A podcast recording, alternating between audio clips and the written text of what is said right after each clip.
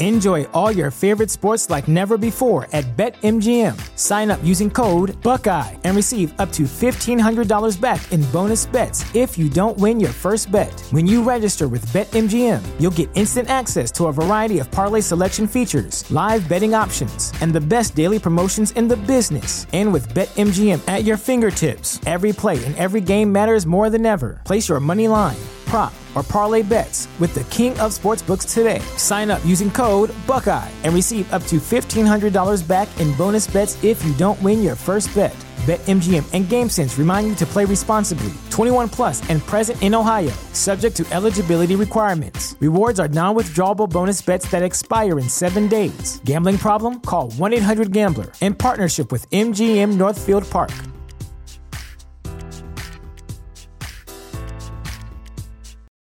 For the ones who work hard to ensure their crew can always go the extra mile, and the ones who get in early so everyone can go home on time, there's Grainger, offering professional grade supplies backed by product experts so you can quickly and easily find what you need. Plus, you can count on access to a committed team ready to go the extra mile for you. Call, clickgrainger.com, or just stop by. Grainger, for the ones who get it done. Hello, hello, hello, and welcome to another edition of the Niner Noise Podcast, part of the Fansided Podcast Network. My name is Robert Morrison. I am a contributor at NinerNoise.com, and here with me to celebrate uh, the Niners' trip to the what what, what the kids call it, the ship, the the, the chip, the what what I don't know. Um, I'm old. I don't know these things. Uh, is another fellow contributor at Niner Noise, Chris Wilson. Chris, how are you doing this evening? Well, I was doing great, but now you got me thinking: is it the chip or the ship? I don't know. I have no idea. We will have to look that up and confirm for you guys next week after we win it. So I am doing fantastic. Surprising, Yeah. right? Head out to the Bay Area and saw a glorious football beatdown of the Vikings. And I did not really think it was going to go down No. that way, but it did. And I was happy that it did. And all of my feelings about Cousins were sort of somewhat confirmed. Yeah. And yeah, the 49ers just had a outstanding performance, especially on defense. And uh, Saleh definitely deserves uh, credit because it was a game where I didn't see any team in the NFL being able to compete with the Niners if they play defense that way. So it was a fantastic contest and a good ending to the contest because we are one win away from the Super Bowl. I can't believe I'm saying that. I know it's crazy. And I look so stupid for being interviewed like halfway through the season. He even asked, "Is this team for real?" And I'm like, "I don't know, maybe like another year." Or, uh, eating my words, but I guess in a good way. yeah, right? right now it's looking like this team is poised for at least to be in the conversation for the next what three, four years at least, like maybe half a decade, depending on how, if they are smart about their contracts and get a couple of breaks here and there. It just, um, I mean, we're not talking like a, a, a twenty years Patriots dynasty type thing quite yet, but certainly I think I've already signed them up. yeah, that, I mean, man. I'm I'm in for sure, but I, I think given where the strength of the team is, and it's really young. If you look across the board, pretty much all major com- contributors outside of Joe Staley are are you know under 30 years old, which is just you know that's the place you want to be. You want to be at, at this point uh, in the season, uh, staring down a Super Bowl with a with a really young core of of players and. It's great. Um, I gotta say, uh, this was a a fun but like delightfully boring game to watch on Saturday. Uh, you obviously were not at the stadium. no, no, no, I wasn't. But it, it was strange because they, you know, they won the game 27-10, um, and I, and I would argue that they probably had left a lot of points on the table. Like it could have been, Oh yeah, like a you know, they could have gotten a forty. I think if they had not decided to sort of be like, you know what, the Vikings literally have nothing today, um, and we don't need to score forty. Uh, but I think you know if they had decided to to put their foot on the gas like a la the Carolina game, I feel like they could have very easily, um, because the defense was at least as good as it was in that game, that Carolina game. Um, which honestly, that game, the score of that game looked a lot closer or looked looked made the game look closer than it was and the 49ers scored 51 points um, so there you go um, but yeah it was just as you were alluding to a, just a dominant performance on the defensive side of the ball um, I don't know if you saw this stat, but it's the first time, first time if I'm not mistaken, that five first round draft picks all collected sacks in a single game. Hmm. Um, I have not read that. so, so that's uh, yep. So you had Bosa, Buckner, Ford, Armstead, and then Solomon Thomas got one in the game as well. Six sacks in total for the uh, for the 49ers. It was just it was just a great game. And now they uh, will uh, host the NFC Championship game, the first uh, of its kind at Levi Stadium on Sunday night against the Green Bay Packers, who beat the Seattle Seahawks in the other NFC divisional matchup. Which you know, good riddance is all I got to say. Um, they were freaking me out. Uh, I was like, are they doing this again? Like I'm, I'm watching it and I'm like, really? Are they going to do this again? And then we're going to have to deal with them again next week? Uh, not not exactly the the game that I'm sure that Packer fans were looking for, but you know they got the win in the end. I don't know if you saw me uh, tweeting about it, but if they would have been victorious, it would have been all my yeah, fault. probably because I, I I was watching as much as I could streaming of the game on the flight home, right. and after the third quarter, the Packers were up 20 to 17. And I had tweeted that entering the fourth quarter, 95% win probability. Yikes. Well, within six minutes, the Seahawks were only down by five, and it was down to 81% win probability. And then they got the ball, and I'm like, oh no, why did I say why why why why did I say that? But l- luckily, they punted, and the Green Bay was able to run the clock. Well, out. they didn't make it easy on themselves. They had two third and long plays, one of which came on a really just like you know a very Aaron Rodgers esque play where he was almost getting tackled and he like jumped tossed the ball like over five players, and Davante Adams happened to be on the end of it. And then the other one was the sort of controversial play where it kind of looked like maybe Jimmy Graham didn't cross the line, but as it turns out, maybe the NFL's or maybe Fox's uh, yellow line was just really badly placed, and, and it actually wasn't as close as it as it looked like. Um, yeah, and so they needed two big third down plays for to even make the make that happen. But well, just get that out of your system, all right? Yeah, for sure. I, I mean, I think Seattle's defense has been pretty poor all season, and I think it finally came to to to bite them. And and you know, like I said, good riddance. And uh, you know, the less we have to talk about them at this point, the, the better. Until next year. Until yeah, next well, year. well, maybe, maybe, maybe. Um, on the other side of the of the uh, bracket, in the AFC side, the Tennessee Titans somehow in a game that I watched the entirety of and still can't believe that I actually saw it happen. Uh, they shocked the Baltimore Ravens. Um, they sent the team with the best record in the NFL home after one playoff game. Uh, Lamar Jackson now 0 2 in the playoffs. And um, while he looked, you know, and his raw numbers were certainly better than they were last year against uh, the Chargers, uh, it's certainly going to be a thing that's be- going to become a narrative if it goes on much longer, if it already hasn't. Um, and then the other game, the Kansas City Chiefs were down 24 to nothing in early in the second quarter to the Houston Texans and went on a 51 to 7 run for the rest of the game. I almost lost at that game.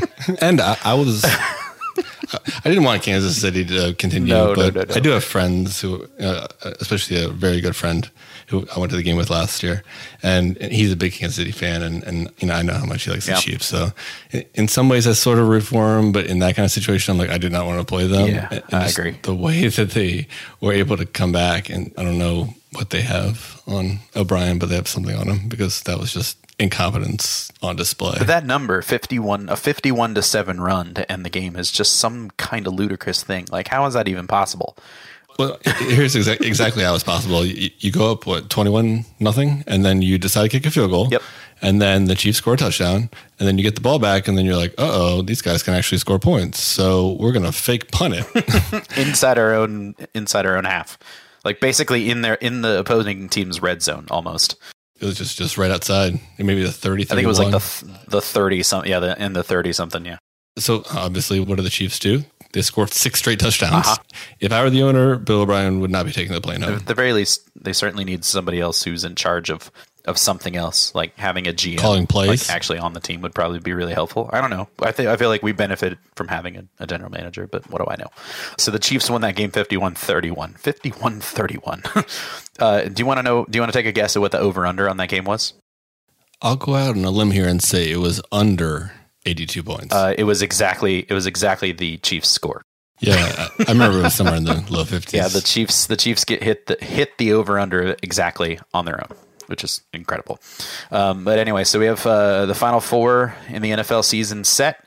Um, you know, I think if we had taken a poll at the beginning of the season, uh, maybe one of these teams would have been on on everybody's uh, guess in terms of like who do you think would make the final four before the year started. I think the Chiefs were definitely in that conversation. I think you might have had some some Packers people at the beginning who might have said, yeah, sure, you know, it's you know, if the NFC is pretty loaded, I think they have a decent chance, but there's some good teams none of which are here. But there's no way in the world that anybody at the beginning of the year would have been like, oh, yeah, 49ers Titans are definitely in the Final Four and this chance to go to the Super Bowl. And that could be a Super Bowl matchup depending on how things go on Sunday, which is just crazy to think. Yeah, I wouldn't mind that personally. No, I, I definitely would. There are uh, there are three games left in this NFL season. It's crazy to think that it has gone by that quickly. Oh, don't say that. It means another six months to wait for football. Well, four if you count the Pro Bowl, which apparently Lamar Jackson does not want to talk about it's not really a football game. I mean, they do play it in a football stadium. Yeah. With football players wearing football pads. That's sort of where the similarities end. Let us uh, then uh, move into our one up, one down for this week. Uh, we're going to take a look at the uh, NFC divisional clash against the Vikings. Um, and I will begin with my up. I think there are, as we were talking about before we started recording, there are a lot of directions we could go with this. Um, there's almost nothing like negative happened during this game. And even the negative things are sort of like, well, but they led to this positive thing. And so you can't really get too terribly sad about it. Um, I almost went with Tevin Coleman, who played like his first real good game in probably since the Carolina game.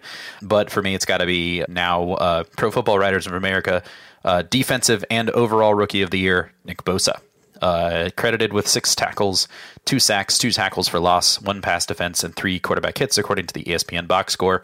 Uh, but PFF saw it a little differently. They credited him with seven total pressures. And get this number. This this number is nuts. The 49ers had pressure on 23 out of Kirk Cousins' 29 dropbacks, according to PFF. It's real good.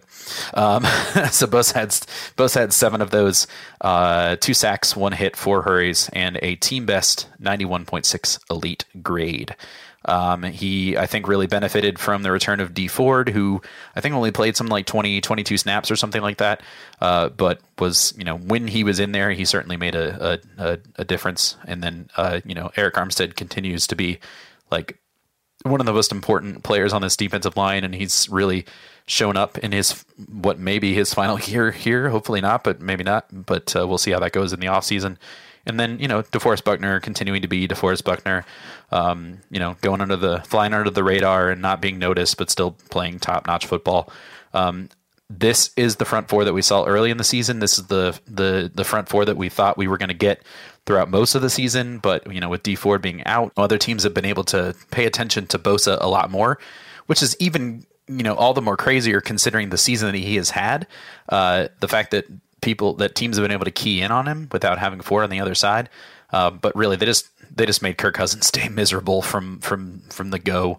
Uh, and you know, other than that one drive where they scored the touchdown, they just they just couldn't really get anything done. As we were talking about last week, did you see the stat on blitzing pressure versus just front four pressure against uh, Cousins for this game? Yeah, we talked about it. We talked about it last week that it, he was a lot better against the blitz than he is against yeah. just regular pressure. Didn't look like they were blitzing too much, and they were just they, they just had some freaks. In their front four. Yeah, I'm gonna go ahead and take a look now. How about that?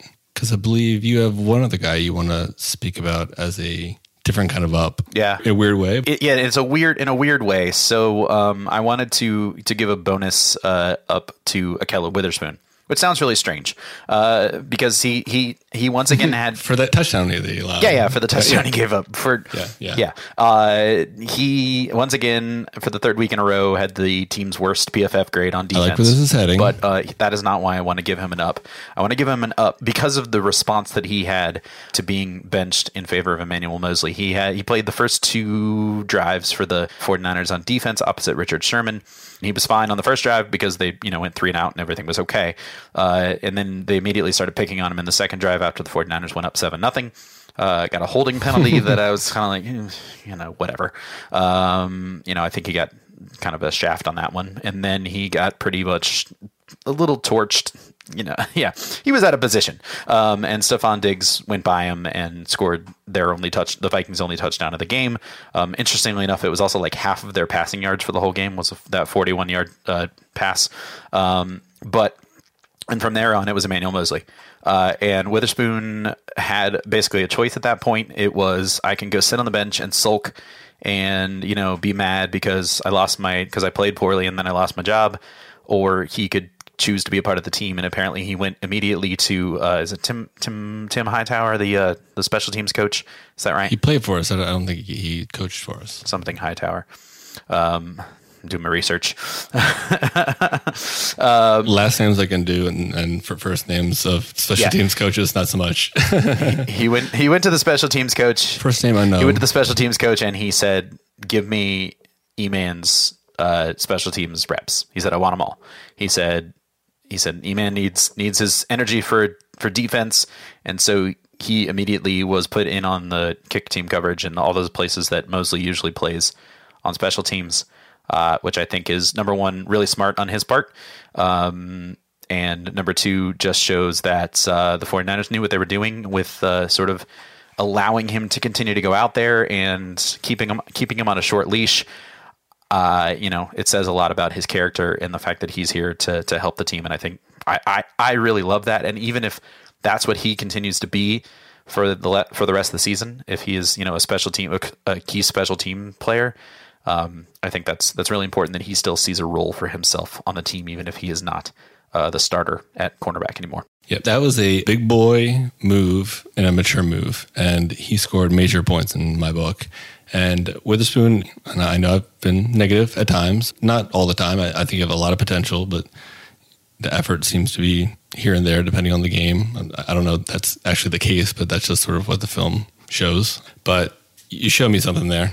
Not that it matters to you, but I am not necessarily on the Witherspoon train to have him out there. And I think we can all now agree, including Saleh, that he should not be starting this game. Yeah. It's been like what, like a three or four week debate. And, and we came to that conclusion very, well, fairly early. And uh, I believe that Saleh, I'm hoping that Saleh has now come to that conclusion. But you have a guy in Witherspoon who can potentially head out there and be a very good cornerback. Yeah. If he wants to be, slash if he's you know got the fire. And one thing that he did show us is that he is dedicated to this team and he's dedicated to his teammates, which is just as important. So even more than a small up for me, that that's definitely a big up. So props to you there, Witherspoon.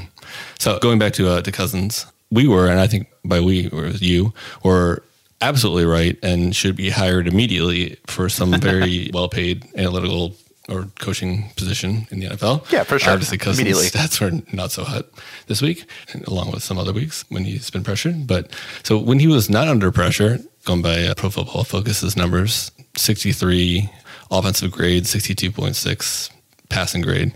When he was under pressure, 40.1 and by the way, we should note those 63s are not really all that good either. yeah, yeah, yeah, yeah. 63 is like good for our, our interior offensive linemen, but but they're not good for other players. So 63 rating when he was not pressured, and 40.1 when he was pressured, and 46.2 when he was not blitzed, and 69.6 when he was blitzed. So when he was not blitzed, he threw his one interception. When he was blitzed, he threw his one touchdown. When he was not blitzed, he was sacked six times. When he was blitzed, he was sacked zero times. Yep. Sounds about right. So you called it, and the 49ers did exactly what they had to do and what you said that they had to do, and they did it, and they were successful. So I think that we should probably credit you at least a little bit for this. I agree. Uh, uh, Robert Saleh will be uh, uh, waiting for your phone call. Yeah, too bad you didn't get that other job, or maybe they could just. It's too bad. Yeah, I think I would have been next in line for the defensive coordinator position for sure. Absolutely. you have my uh, recommendation reference and everything. Oh, thanks, yeah, thanks. Okay, so it's time for me to talk about ups. Yeah, you go. I got a little ups. I mean, this game was all right. You go. You go. It was all right. So I'm not going to go with the offense. I'm not going to go with Coleman. Although I, I thought it was good that he was used so heavily because not to say that I would ever want him to be injured, but he's the more physical of the backs, and it also helps when Breida's not playing so well. But you know, the choice between Coleman and Mostert, who also had a handful of touches, or a little bit more than a handful, I was happy they went with Coleman. They were able to run with him pretty effectively. He was you know, a little bit under five yards a carry and they were able to put him in in the second half and just have him pound the ball. And I think that's the guy that the 49ers and Shanahan want to be the other than Wilson of their super fast backs. They want him to be the guy who's pounding the ball up the middle. You know, when the Niners need three and a half and four or five yards a, a carry, then he's the guy that they want doing that. And I think he did a pretty good job of that. And I'm glad that they gave him the scores and how many yards did he have total in the day? 105, I think, something like that. Yeah, I believe it was four and a half yards. A, uh, a, yeah, yeah, yeah, They were both both he and Mostert were quite uh, good in that particular area, like closing in on five yards per carry, something like that. Yeah, so I, I like the way that they featured him, especially when Shanahan appeared to believe that the game was was over. But you know, I also like the way that they gave Breida the start, but then you know, unfortunately pulled him right afterwards. But also showing him you know a little bit of, uh, of respect there, but he unfortunately did not have the game of his career. And I feel sort of sorry for him because it's like he's not getting the touches and maybe he's just trying too hard. I, don't know, but I still feel like he's at least the second best back in that trio or, or quartet, depending on if my uh, long lost cousin Wilson's in the mix or not. or, or, not. But I, actually, I, mean, I think maybe Samuel's like the best of all of them, but still. It might be, yeah. He might be at least our second best running back for sure. So, anyway, the 49ers defense as a whole was my one big up for this game. And, and why not? Yeah, because they were awesome.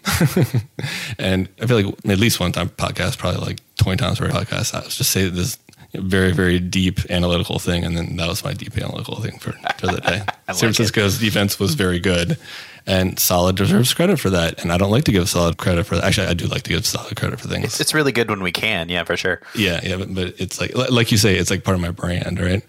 Oh, Saleh should have done this. Saleh should have done that. Well, Saleh should have done that, and he did it. So good job, man. and we want more of that, like maybe two game, more games of that, and then maybe another season because for some reason the Browns don't want to hire you because you're too much better than Minnesota's offensive coordinator. I, I don't really understand that. I guess you know putting up 150 net yards scores you a head coaching gig, but holding the other team to 150 net yards doesn't. yeah, we talked about that. My my immediate, my immediate reaction when that happened, uh, when Stefanski got hired, was the optics. I texted you and I said the optics of this hire for the Browns do not look good after what just happened to their new head coach on Saturday. not ideal. After a little bit of late night partying after the game, and a little bit of a shout out here to my buddy uh, Brent, who's over there at Golden State Brewery in Santa Clara. Sounds good. Fantastic drinks there. I'm not much of an IPA hoppy guy, but they had a, a, wide selection of beers that they make there, and some of them weren't hoppy, and I liked a lot of them, and they were delicious. And nice. I shut the place down. So anyway, I was sleeping a little bit late, so that was the first text I received the, the next morning because uh, we had a, a, late flight out, and uh, and I was like, oh, well, what's what's going on? And I was like, there's no way, and I'm like, oh, come on, you got to be kidding me! Checking like four or five different sources. So I guess that's the secret. Just suck. Yeah, yeah. I mean, it's completely it's unrelated and it's just a bad coincidence. Yeah, yeah, but the, yeah. the timing of it was just like, obviously he did not get the job for that reason. Brown's gonna Browns. yeah, yeah, exactly. Yeah, and uh, like I was saying before, I was like, like what, what is the moral of this story? And I think it's just stay away from Cleveland. and I think they might have done Saleh a favor. Yeah. I, I honestly don't really think that Saleh is ready for a head coaching job. He needs another year as a defensive coordinator, and he needs another year of being a fantastic defensive coordinator for the 49ers so I can sing your praises and make you my up every week. Yes, and amen. So, and just like we said, I honestly think that we just devised the correct game plan for the 49ers. Kind of seems like on, we did. Yeah, yeah. I mean, it has nothing to do with their fantastic players. It's mostly just us. Um, but just like we said, A, we stopped Cook, who did nothing, nine for 18 on the day. And yeah, I think he had like 28 total yards or something like that including receptions. That's okay for third down conversion percentage if you're like your Niners, but it's definitely not good for yards per carry. Yeah, yeah. And the 49ers forced Cousins into all I do is pass mode, which is the mode that you want him in, because then it gets to be all I do is throw bad passes and get sacked and throw picks. And like I said before, they got there with their front four, which is just like we, and I'm taking credit for what you said, just like you said that we had to do. So because of that, Cousins ended the day with 172 yards and an 84 passer rating, which was under the line that I had set. Maybe I'll try to give myself a little bit of credit last week that the 49ers needed to keep him under just so that the 49ers could win this game as far as how he has been playing in their wins and losses this season. So the 49ers did exactly what we wanted them to do, and it was successful. So we're geniuses, obviously. I, I, I agree. Yeah. They also held Minnesota to two for 12 on third down, I believe. Yep. And over 4 on fourth down, consequently. So they were not good. That's so hot. And then, you know, obviously out, out of all their, their net yards, what, 40, 41 of those were on that Witherspoon touchdown. We're just 40, yeah, 41 to Stefon Diggs. Yep. Yeah. So it just sort of threw the ball up. And you said that Witherspoon was out of position. And I think he was in position until he had to make a play on the ball. And then he was really out of position. Yeah, yeah. That's kind of ball that. Yeah, it was bad. It should be intercepted you know, or actually, it wasn't on third down, so it should have been knocked down. but yeah, just knock it yeah, down. Yeah, but but Bye. just don't do that. like anything but that. But maybe that was a good thing for the 49ers in the end because he was taken out of the game and E-Man was uh, inserted into the game and E-Man was not perfect as we don't expect our cornerbacks to be, but we do expect them to, to try hard and they did try hard and we got a little extra out of it Witherspoon as well because you know, we learned that he is a guy who wants to play for this team and, and is a guy who supports his teammates. So all around, even in, in the negative, there is positive when you are going to the NFCCs. I like so it. Those are my ups. Not too many. I, I, think you and I might have been like even in number there. So it's weird, sort of weird. I like it.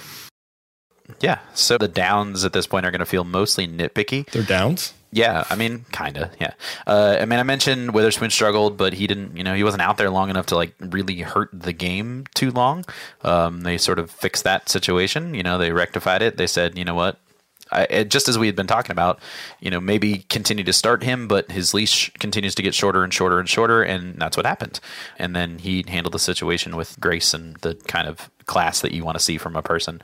Um, and I think the thing that goes a little bit unnoticed about this team is the quality of people seem to be on this squad. They haven't really had any knock on wood character issues like they did during the Harbaugh years, where there was a lot of like it seemed like every other day something was happening, somebody was doing something. Uh, so that's nice. But um, I do unfortunately have to uh, spend a little time. You noted uh, Matt Breida earlier. I don't know what happened to him. Um, he was having a you know decent season in the beginning, part of the trio of backs. He had that long run run against the uh, the Browns on that Monday night game, and then he got hurt, and he seems to have disappeared off the planet since then. Um, I don't know what it is, and I think part of it is that you know Shanahan loves Coleman and wants to give him an opportunity. Um, he finished uh, Saturday's game just 17 yards on eight carries, so that that's that's no bueno. Um, that's not even two yards. I mean, that's excuse me, just a hair over two yards per carry, which really messed with the uh, overall team uh, statistic. Which, by the way, they were at um, what uh, four yards per rush, so uh, pretty good. Which also in, not only includes Breida's runs, but also two Jimmy G kneel downs at the end of the half and the end of the game. So. Uh, it's been weird. I don't know. Breida, he hasn't had more than 10 carries since week nine in Arizona, which feels like it was forever ago and that game he only had 10 carries. Now, it probably doesn't help his cause that he's carried the ball 16 times over the last three games, including this playoff game, and he's fumbled the ball three times. Two of which, if I remember correctly, came on the same drive. Um, he fumbled it and got it back and then fumbled it and didn't recover it the second time. I think that was in the uh, was in the Seahawks game, maybe. Yeah, and I don't know if he was back after that. yeah, and that was pretty much the end of that. And then he and then his last carry of of of this game, he fumbles the ball. Now the game was over and it didn't really matter. Uh, but it's it's just it's it's not good. Consequently, there was a funny video uh, going around. I don't know if you saw it of Breida's fumble, and there's a picture, and, and, and like George Kittle comes in, and he actually uh, motions that it's Vikings ball, which I've never seen before. hey, hey, he's honest, right? he just like he turns around, he's looking at the play, and then he just turns around like directly where the camera is, and he just kind of like half-heartedly like points the other direction and just kind of walks off. It's it's very like like oh well, that's weird. Never seen that, but that's funny. Um, but anyway, uh, hey, good for him, man. I, yeah, I like, I like that. Gotta, you gotta love Kittle. Um, at, at this point, you got to be worried about Breida's confidence and and and in really the coaching staff is staff's confidence in him, um, especially if they feel like Coleman, who again played really well, and Mostert, who uh, probably would have featured more, but I think he you know had a little little nick uh, late yeah. in the game that held him out late, but uh, which is probably the reason the Breida was in there so much late in the game at that point. Anyway, um, I, they you know they they they were effective without him on on Saturday. Uh, even though he didn't play well but it, it's just weird to me the fact that he was everyone's number one option after it was clear that McKinnon wasn't going to play in the offseason. and he looked like he was going to build upon a good season last year, and he has just literally fallen off the face of the earth. It feels like so. It's worrying, and uh, I'm. It's not like it's going to kill the team, at least not at this particular point. But I, I just don't like where it's trending. I guess is my concern. Yeah, I could see a situation where he's more active going forward. I mean, he's proven himself, and Coleman has proven himself in a handful of games. That's why I really didn't mind the fact that they were sort of running him into the ground, and, and not, like I said, not from like an injury standpoint, but just the fact that there's pound on the rock, pound on the rock, and we're doing it with Coleman as opposed to one of our guys who's more likely to get injured. So, right. I would be very, very surprised if Shanahan doesn't have a couple of fun plays up his sleeve for this next game, and if we are lucky to win that game, then definitely in the following game. And Breida's a home run hitter, and I think our longest run was 11 yards this last game. The yeah. consistency was amazing, but the 49ers really thrive on their explosive plays, and they didn't have explosive plays in this game, at least in the running game. So Breida would be the perfect person to help them do that. Mostert, another perfect person for them to do that. So I wouldn't be so surprised if you see Breida maybe a, a trick play or two, or toss a couple of screens, or maybe a little bit heavier of a role going forward. Wilson, I, don't know if you know anything about him in college, but I mean, he had a serious fumbling problem. Like that was a really bad problem for him. And then yeah, Mostert did for early on in his in yeah. his time here too. So and then Wilson had had a bad fumbling problem with us as well, but they kept on giving the ball. So yeah, I mean, obviously we do not want to be turning the ball over, and and I'm sure that you know, he's probably holding on to a football as we speak right now, and just making sure he's not going to not going to fumble it. Him, him, and Deebo for sure need to be like holding the ball 100 yeah, percent of the time. The problem, but the problem is Deebo has to be like running somebody over at the time, so that might get a little. Watch out, everybody. Uh, yeah, I'm not no sure like the assault and battery rules are. So yeah, so, so they might need to hire some people just for you know, just for him. Uh, so we're hiring you. You're hiring me for what? Uh, you're just going to stand around and let Deebo Samuel run you over. When? Just all the time, just whenever he feels like it, he's just going to start trucking you. Oh, interesting. yeah, if the 49ers ever do get on hard knocks, well, hopefully we'll be never because they will always stay above 500. I like that it. That would be a nice little segment or two, right? I, I, like it for sure. Um, so, any uh, downs for you there, Chris? Again, just kind of picking nits a little bit. I can always find downs. Come on, man. I know you can. I am so negative. It's only because this team is good and it has surprised me, and they're so close. You know, if they could just tighten up a little bit, I think they can go all the way. So my, downs are, like you said, a little nitpicky. But the largest problem that I had was Shanahan again was a little bit too passive, especially leading off the second half when he attempted the. Well, he didn't do it himself, but but he decided to have Robbie Gould attempt a short field goal on fourth and short, which all it did was extend the 49ers one possession lead to another one possession lead. And it's times like that where, first of all, it's not the right decision. I understand a little bit more when you're extending a lead, you know, from like a one score game to a two score game, right? He did it not in this game, but in a previous game where he late in the game in a situation where putting the, the team up by an extra score is, is worth it. So obviously, that, you know, he knows that and, and wants to do such. But in this case, I feel like he sort of lucked out because the Niners really didn't play too well on offense in the second half of the game, and they had a little bit of luck go in their direction. What are you talking about? He knew that Richard Sherman was going to intercept the ball in the next like three plays later. He just he knew. He just knew. Yeah, oh, it, it was sort of nice the way that Sherman just like ran the route, and it was, it was it Thielen. Yeah, it was Thielen. And Thielen's yeah. like, "Well, he's not throwing it to me," and Sherman's like, "We'll see if he does." And and man, Cousins hit him in stride. So great throw, Kirk. Great throw, just to the wrong guy. oh, oh, Kirk. Kurt. So that ended up leading to a touchdown, and then after that, it was. I mean, the Niners really didn't do anything for the rest of the game. I mean, they barely threw the ball. They they had one field goal yeah. After well, the touchdown immediately after the the Sherman touchdown, and then yeah, one field goal for the rest of the game. They pretty much ran the ball. Yeah. Every play from there on out was basically what happens. I was a little bit surprised that you know, after uh, Jimmy's interception, which was a little bit over two minutes in the, the first half, that he didn't at least let him throw another pass. I guess he has a lot of trust in his quarterback because I wouldn't want to have that feeling as a quarterback. As my last pass was an interception, and now I'm going into the locker room, and this is still a close game. I sort of would have liked to at least they had the time to at least push it a little bit, but I always want to be aggressive in these situations, and Shanahan sometimes does and sometimes doesn't.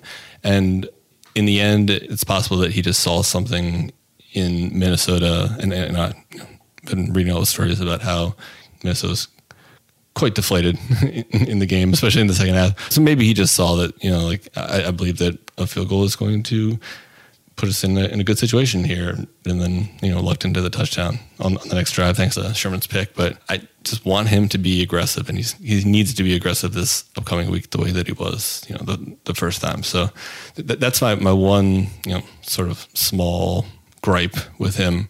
But but otherwise, I think he had a very solid game plan, and I think that by starting off pass heavy, it was not what uh, Minnesota was expecting, and it was extremely successful. And only after Shanahan realized that the 49ers offensive line just didn't really want to block for Garoppolo, then that's when he really just seemed to decide to ride his defense for the rest of the game, which was obviously like, seems like a smart move. Not the yeah. worst I, idea when your defense is playing like that, you know. But but pretty much took the ball out of Garoppolo's hands and, and just you know let Coleman uh, and the running game take over for for the rest of the contest. So if I had one you know, real down, other one than one gripey coaching down like I always have every week, uh, it would be the pass blocking because the 49ers pass blocking was not very good this game, like at all. And McGlinchey seemed very overwhelmed, especially at the beginning of the that, game. Yeah, it was a rough beginning for him. Yeah, for oh sure. my! Oh yeah! Oh my goodness! And yeah, he, that one one series where I guess he didn't know the snap count on one play because like, the ball snaps and he's looking backwards. He's like, "Uh oh!" And it's like, um, that's a sack. I mean, you can't be allowing your franchise quarterback to be hit like that in a game where you're potentially two games away from, or I guess one game away from the Super Bowl. So yeah, and then I guess what he had another bad block uh, on running play on that series, and then in the drive he also had a some type of penalty, I believe a false start or something. Like yeah, that. yeah, it was a sack, false start, and then another sack and within like three plays of each other. So. And he had another another play which seemed like an, an easy block. He just totally missed the guy, and he ended up able to sort of block him enough to allow the running back to get some minimal yardage. But he played a little bit better after that. But he definitely seemed overwhelmed on that drive, and that was unfortunately an important drive. And and he sort of personally killed it himself. So, you know, obviously he's a youngster. He's learning. This is his first playoff game, and I expect him to be good going forward. And he's generally good in, in the run game. I think PFF was a little kind to him because there were some blocks that he missed and sort of made up for. But the pass blocking has to step up because I mean Tomlinson had another one of his games where it's just I mean he didn't necessarily do it you know in the red zone like where he usually does it, but yeah, he just needs to improve going forward because we cannot have Garoppolo get hurt. Obviously, knock on wood here, but they were good in the run game. So both uh, Coleman and Mostert were you know a little bit under five yards of carry, uh, even though they had, you know, like I said, a long of, I believe one of them was 10 and the other one was 11 on the day. Yeah. Uh, Coleman had an 11 leading up to his touchdown. Yeah. So that was the. Yeah. So, so they're extremely consistent. They're moving the ball forward on, I think, all but two plays. Overall, it was a good performance on the ground. And also when the defense knew that it was coming.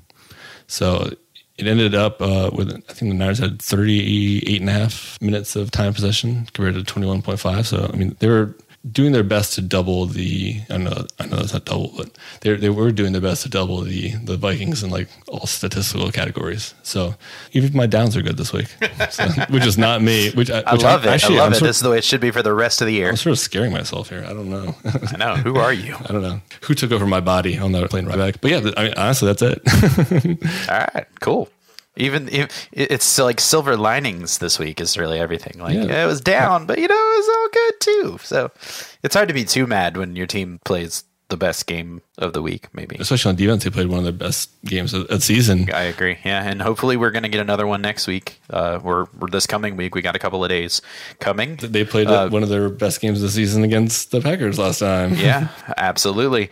Um, so that is uh, that's where we're going next. Uh, we have another NFC North team on the schedule. Well, unfortunately, it wasn't a different NFC North team this time, but we have to play a team that we already played. Uh, the Green Bay Packers coming back to California for the third time this season. Hopefully, the result is very much like it has been with their trips to California uh, previously, where they already lost the Chargers and uh, got thumped by us earlier in the year. But this time, uh, unlike it would just being a uh, regular season Sunday night football game, this one is for 85% of the marbles. I did the math. It works out. Just trust me. Uh, and the NFC crown, uh, hopefully, that uh, nice trophy uh, to go with it. Um, so here's the question in terms of talking about this game. Chris, so the Niners, as I alluded to, they just absolutely th- just thumped up on the Packers last time out. It was 37 to 8. Um, and I believe the Packers didn't score their touchdown to the fourth quarter, if I'm not mistaken. So I think it was like 31 nothing or something like that. It, it was it was bad. Um, the Packers were were were just dealt with a. Oh, they scored in the third quarter. Sorry. Um, it was late in the game when the, when it was over. I think it was a uh, Adams touchdown because he scores scores all of them. I assume. yes, Davante Adams, uh, third quarter. So it was 23 to 8 at that particular point. And then the 49ers scored twice more, just, you know, just attacking on, whatever. Uh, so it was 37 to 8. It was Sunday night football. It was a big old thing. You know, it was like, who's who's the best team in the NFL or the 49ers or the NFC or the 49ers really real? We were still having that conversation. Um, but you have to remember that they, they thumped on them without Dee Ford, who was still who was out for the first time. I think this was the first time with his injury. Uh, Joe Staley I believe this he had gone out the second time. Is that correct? Yeah, because he was he came back from his leg injury and then he played the the Seahawks game and and broke his finger or whatever, and then he came back. He was still out for that at that point. And Kwon Alexander had um, only been out for a couple of weeks um, with his pectoral injury. All three expected to play this week uh, against the Packers for the NFC Championship game. Now, look, I didn't expect the thumping that they put on them the first time. I, I really didn't. I expected it to be a much closer game. And I, I, I still don't think it's going to be quite that big of a deal. Although, again, I wouldn't be shocked considering I don't think that the Packers have really improved anywhere in that regard. But what, in your mind, Chris, is one thing that the 49ers need to do to replicate the result as much as possible?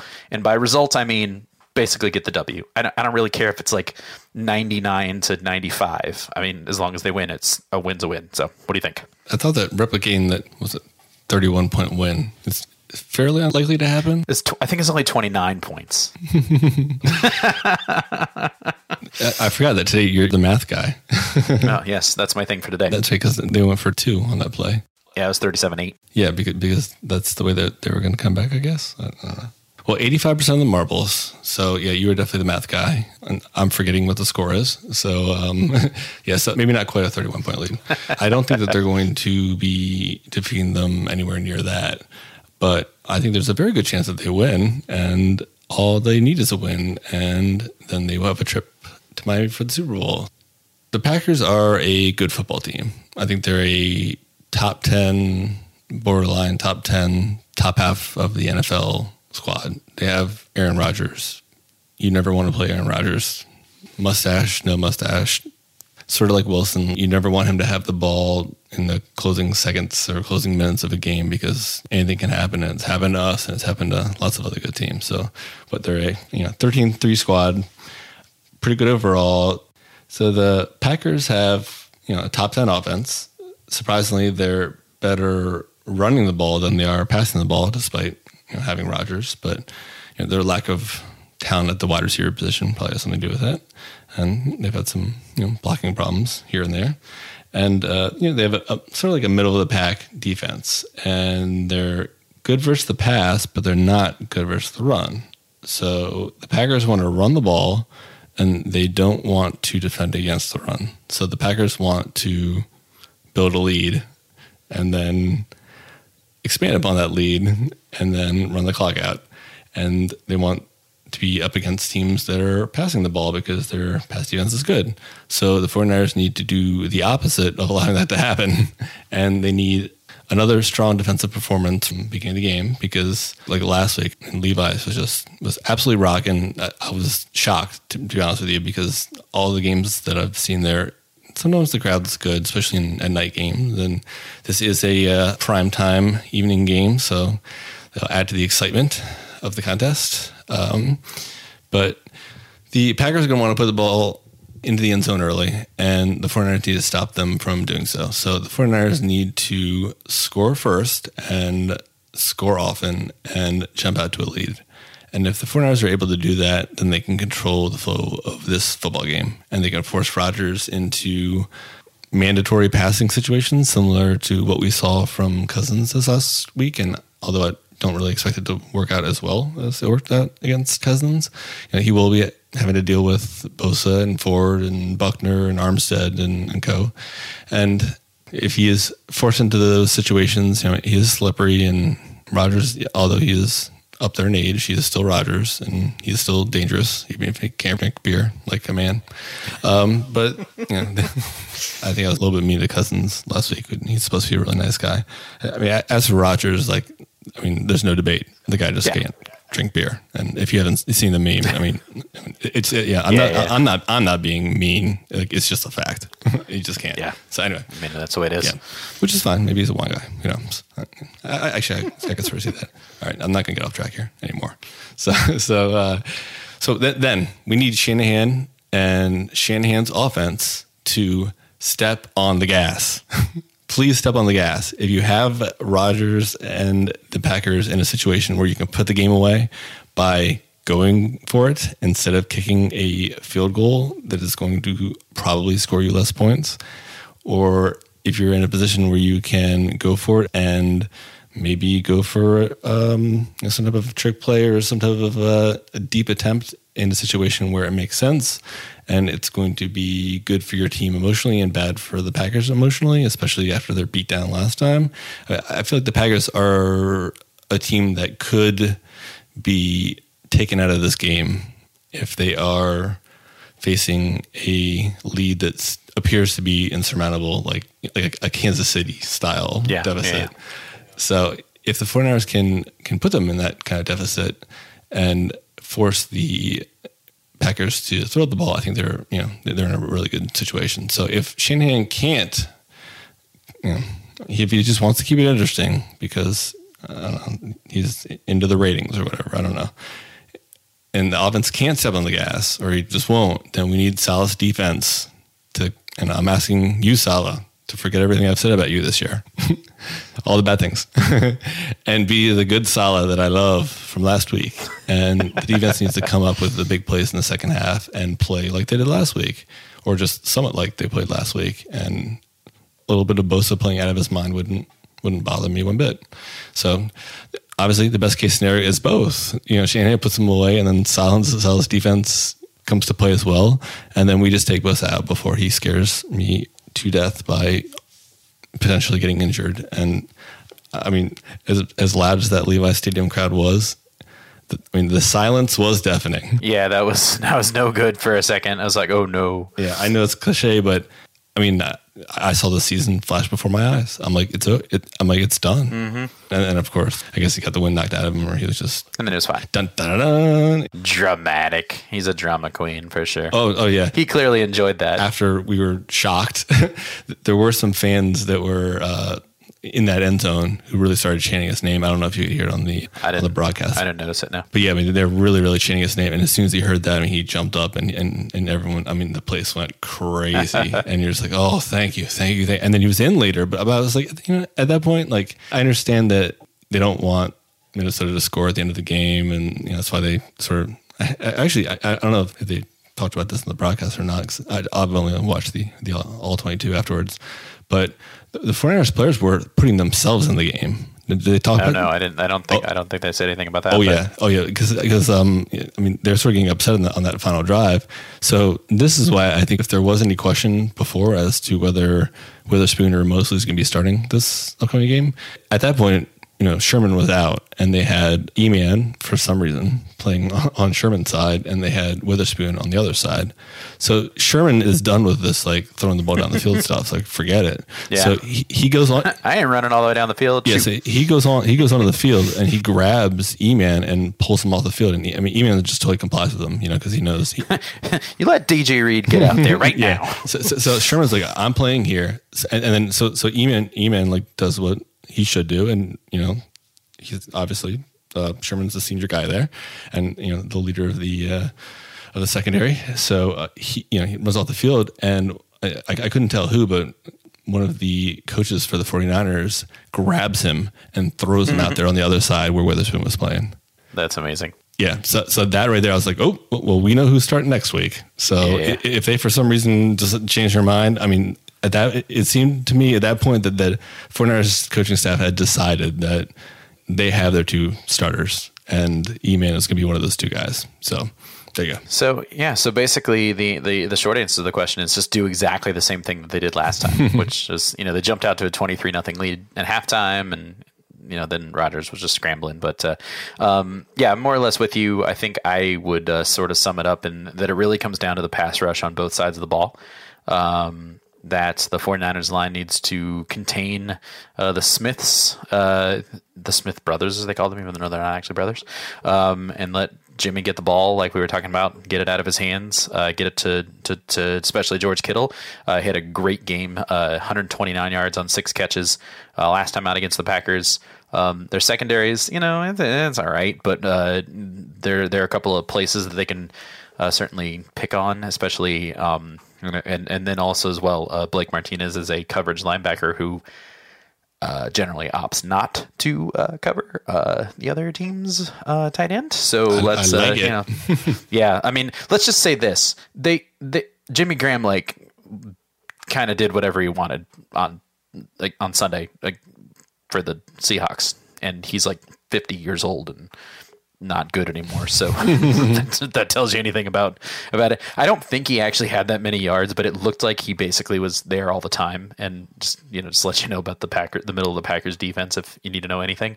Um, and then of course, you know, replacing Joe Staley with Justin or Joe, excuse me, other way around, Justin Skule with Joe Staley on Jimmy's blind side will certainly make a, a pretty major difference. Uh, I think uh, the first time out, they were you know figuring out how do we move the pocket and get get Garoppolo on the move so that he's not throwing uh, inside the pocket all the time, so that Skule's not expected to, to hold blocks against these top notch pass rushers all the time. Um, I mean, you think of the long touchdown pass that George Kittle had. Uh, Garoppolo rolled out to his left, and and then you know, uh, George had sort of, you know, waved goodbye to all of the defenders as he walked by them and then ran into the end zone. Uh, I, I, think you're still going to see kind of a lot of that because that's what Shanahan does is like to move things around as much as possible and get the defense thinking. But uh, um, I think he still he has more of an opportunity to to leave Jimmy in the pocket if they can hold if the uh, offensive line can hold up. Um, and on, and then on the other side, you just got to you know do what you did in in the first game. Uh, get to Rodgers, create pressure, and then trust that the secondary, which is you know back to full health, uh, can hold up. I think uh, the the Week 12 game was uh, Ahkello's first game back, and he was you know pretty decent in that game back.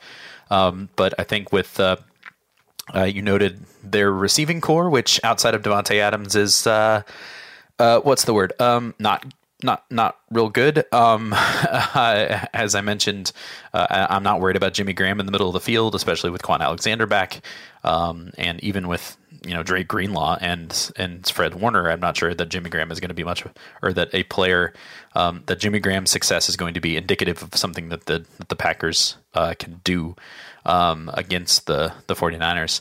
Um, last time out, they created 16 pressures on 33 throws from Rodgers, uh, and he threw 13 incompletions and had just 66 net yards if you include all the sacks and stuff. So basically, it comes down to the line of scrimmage, which seems like a, an antiquated thing to say. Um, but I think if they control the line of scrimmage on both sides of the field, um, you know, both sides of the ball, both offensively and defensively, I, I just don't think the the Packers have the the consistency, uh, which I'll get into in just a second what I mean by that, or the firepower to uh, to stay with the 49ers. So, um, yeah, so let's go ahead and move on to the uh, prediction section of the podcast. Uh, we're going to predict both games just because it's a lot of fun. Um, uh, so I'll go ahead and start, and then we'll move into to your thoughts on this, Chris. Uh, I, I, think, unfortunately, this is where the Titans' mojo runs out. I think they've had a nice run. Um, and as much as I prefer to see them in the Super Bowl uh, than to see Patrick Mahomes and the Chiefs, I, I just I, I don't know that, that the Titans have what it takes to beat them. Even though they did already this season, that's interesting. Both of these games are uh, rematches from the games this season. The Titans beat the Chiefs earlier in the year. 49ers beat the Packers Uh, as much as I'd love to see that repeated, I, I don't know. Um, like I said last week against where their game against the Ravens, I think they keep it closer than uh, than uh, the the Texans were able to do. Um, but I still think that Kansas City wins by at least a touchdown, maybe as many by as many as like ten or 13 points or something like that. I, I, I um, think you could say 10 touchdowns. I'm like, right? no, no, no, no, no, Just like, you know. Like, uh, uh, no, O'Brien's on the other side, man. Come on. um, for the 49ers, uh, I think the Packers, uh, as although they might be in a winning streak since that loss to the Niners, they have not lost a game since then. Uh, if you take a look at their competition, it hasn't exactly been uh, the stiffest of competition. Uh, they beat the Giants, they beat the Redskins, the Bears, the Vikings, the Lions, and now the Seahawks.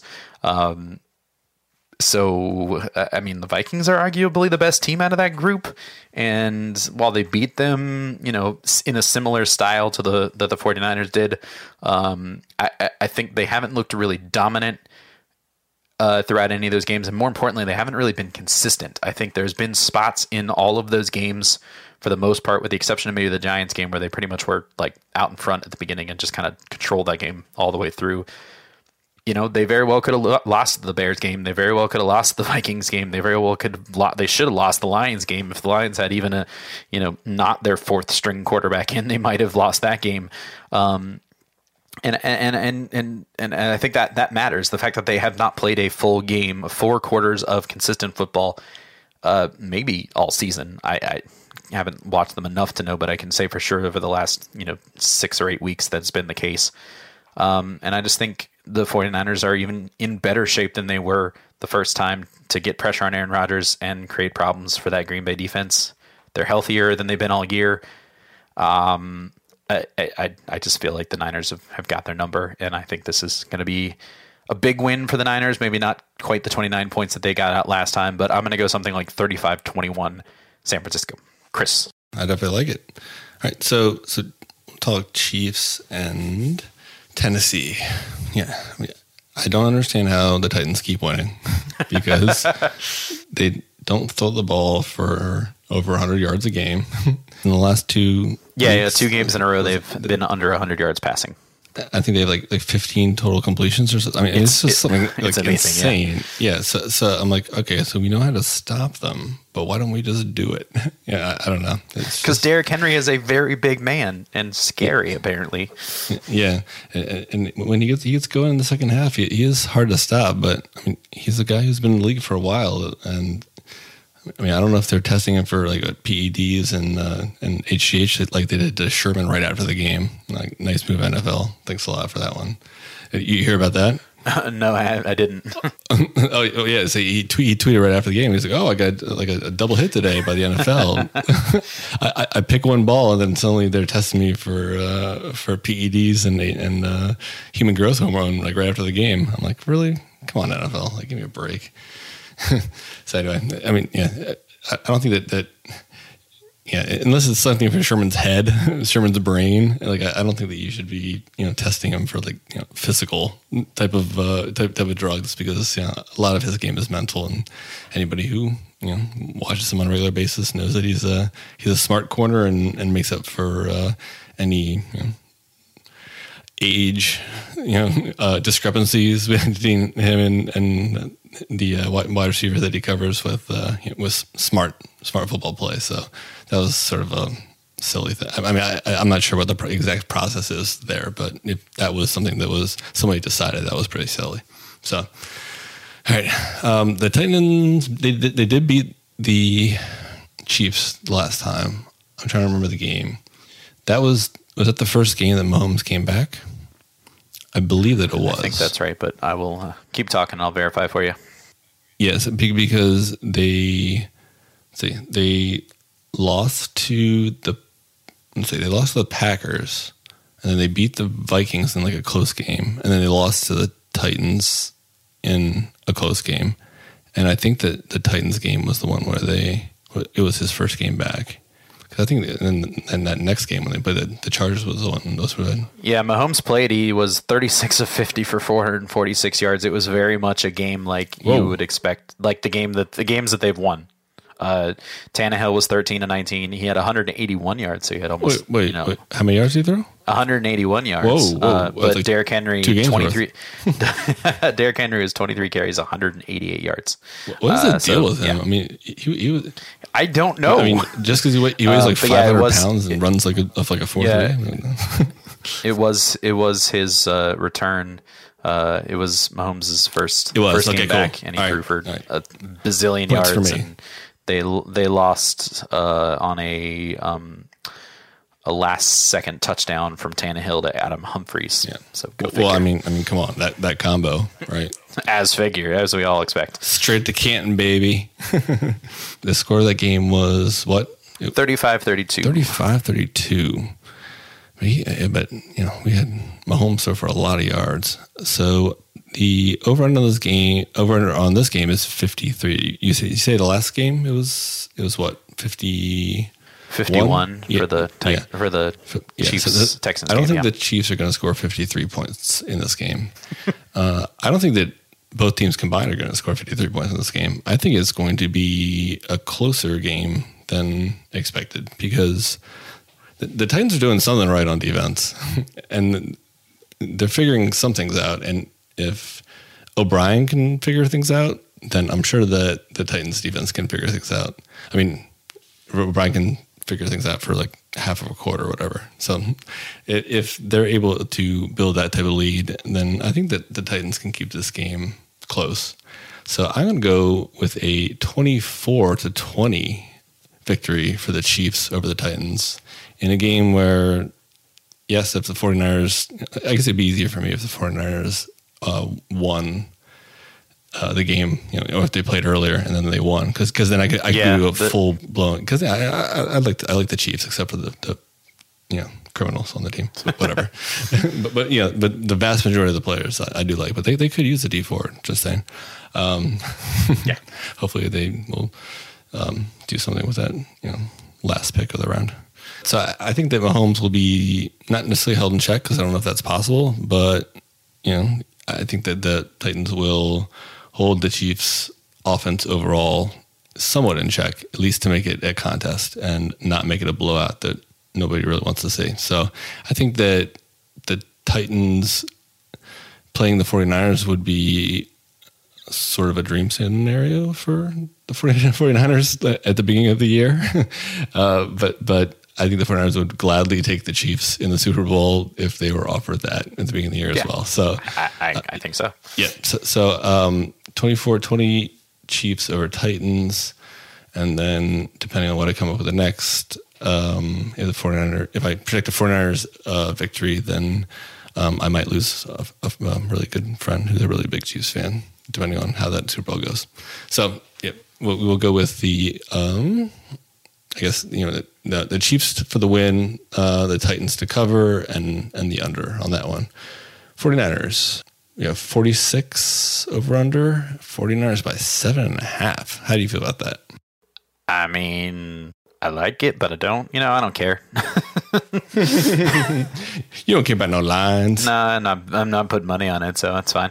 Yeah, I, I, I'm, I'm not, I'm not either because I don't do, I don't do stuff like that because I probably, because I lose all my money probably. For sure. well, if you, if you take my, uh, Yeah, absolutely. my, my playoff predictions into account. I definitely would. So that would be, let's see, let's do, let's do some math here. I know the math is your thing today, but I'll try. So that's going to be like a 27 to 19 ish game, something like that. Sure. Or so we'll say, say, 20, we'll say like 27 20. All right. I think that this game, So 28-20 to cover to cover 27-20 to not cover really Yeah. is really what they're yeah. thinking. So, so I think that this game will also be way too close because I want to reverse jinx it again because it worked last week. I like it. All right. So I'm going to go with another 24 to 20 victory. For I wonder what is that, uh, has that ever happened before with two teams? Where you've picked uh, we've never we've only picked oh no, no. I mean, I mean the, the, the two teams in the. Oh, where the two games have ended on the same Yeah, score? but- I yeah, couldn't yeah, I couldn't tell yeah, you. Probably not, but I would guess not, Yeah, but yeah. no, never know. but well, it's not going to happen this time either. But I'm going to predict that it will happen. That way, the 49ers will win by like you know, well, they should hopefully win by more than they won last week if they play the way they played last week. So I like I'm it, thinking I like it. 24-20 win uh, 49ers over Packers. Uh, but the difference in this game will be that um, Rodgers will not have the ball at the end of the game. And instead, the 49ers will have the ball at the end of the game, and the Packers would have just scored and decide to kick it instead of onside it. And Garoppolo will lead them to a, a couple of first downs, and this game will be over, and the fans in the stands will rejoice. And maybe if I can find a ticket that is a reasonable price, I will be there to rejoice with them. So I like it. yeah, I like so it. That, that, that's my prediction for the game. And if they win this game, I guess I have to go to the Super Bowl.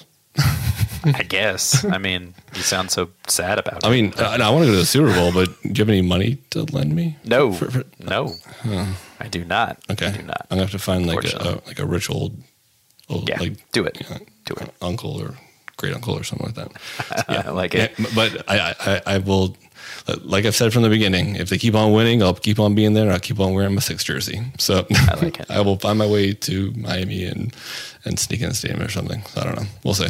Sounds but, good. But first step is win on Sunday night, and hopefully I will be there. And if I am, then I will not have a voice when we do our next podcast. Well, e- I like. I, I like it. yeah. So there, Sounds good. So there you go. That that, that is my my final uh, final prediction of the playoffs pre Super Bowl. Good deal. All right. I'm done. Well, thanks uh, everybody for tuning in to this edition of the Niner Noise podcast, part of the Fansided Podcast Network. Um, as always, please check us out on your favorite podcasting platform, and uh, you know. Click that subscribe button and also leave us a nice review and share the podcast with all your 49er fan friends. Um, so, one way or the other, we will see you uh, next week. Um, hopefully, it will be to a uh, you know celebration podcast slash no really you know next week if, if if they win the game we're just doing celebration. Forget it. We're not even going to talk about about the super bowl. We're just going to talk for like an hour about how excited we are. That's I, it. I like it. I'm in. so I'm until in. then all right let's do it. All right um, until then we will uh, see you next week niner fans. Uh, see you later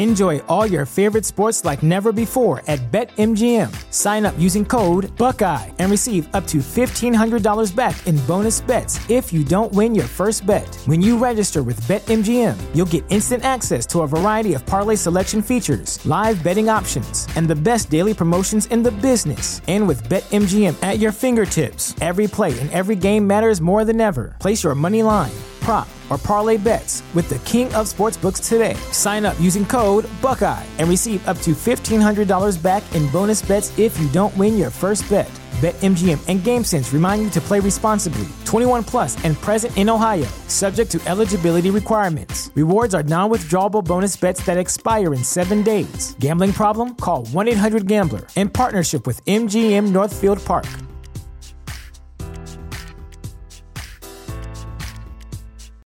Without the ones like you, who work tirelessly to keep things running, everything would suddenly stop. Hospitals, factories, schools, and power plants, they all depend on you. No matter the weather, emergency, or time of day, you're the ones who get it done. At Grainger, we're here for you with professional grade industrial supplies. Count on real time product availability and fast delivery. Call clickgrainger.com or just stop by. Grainger for the ones who get it done.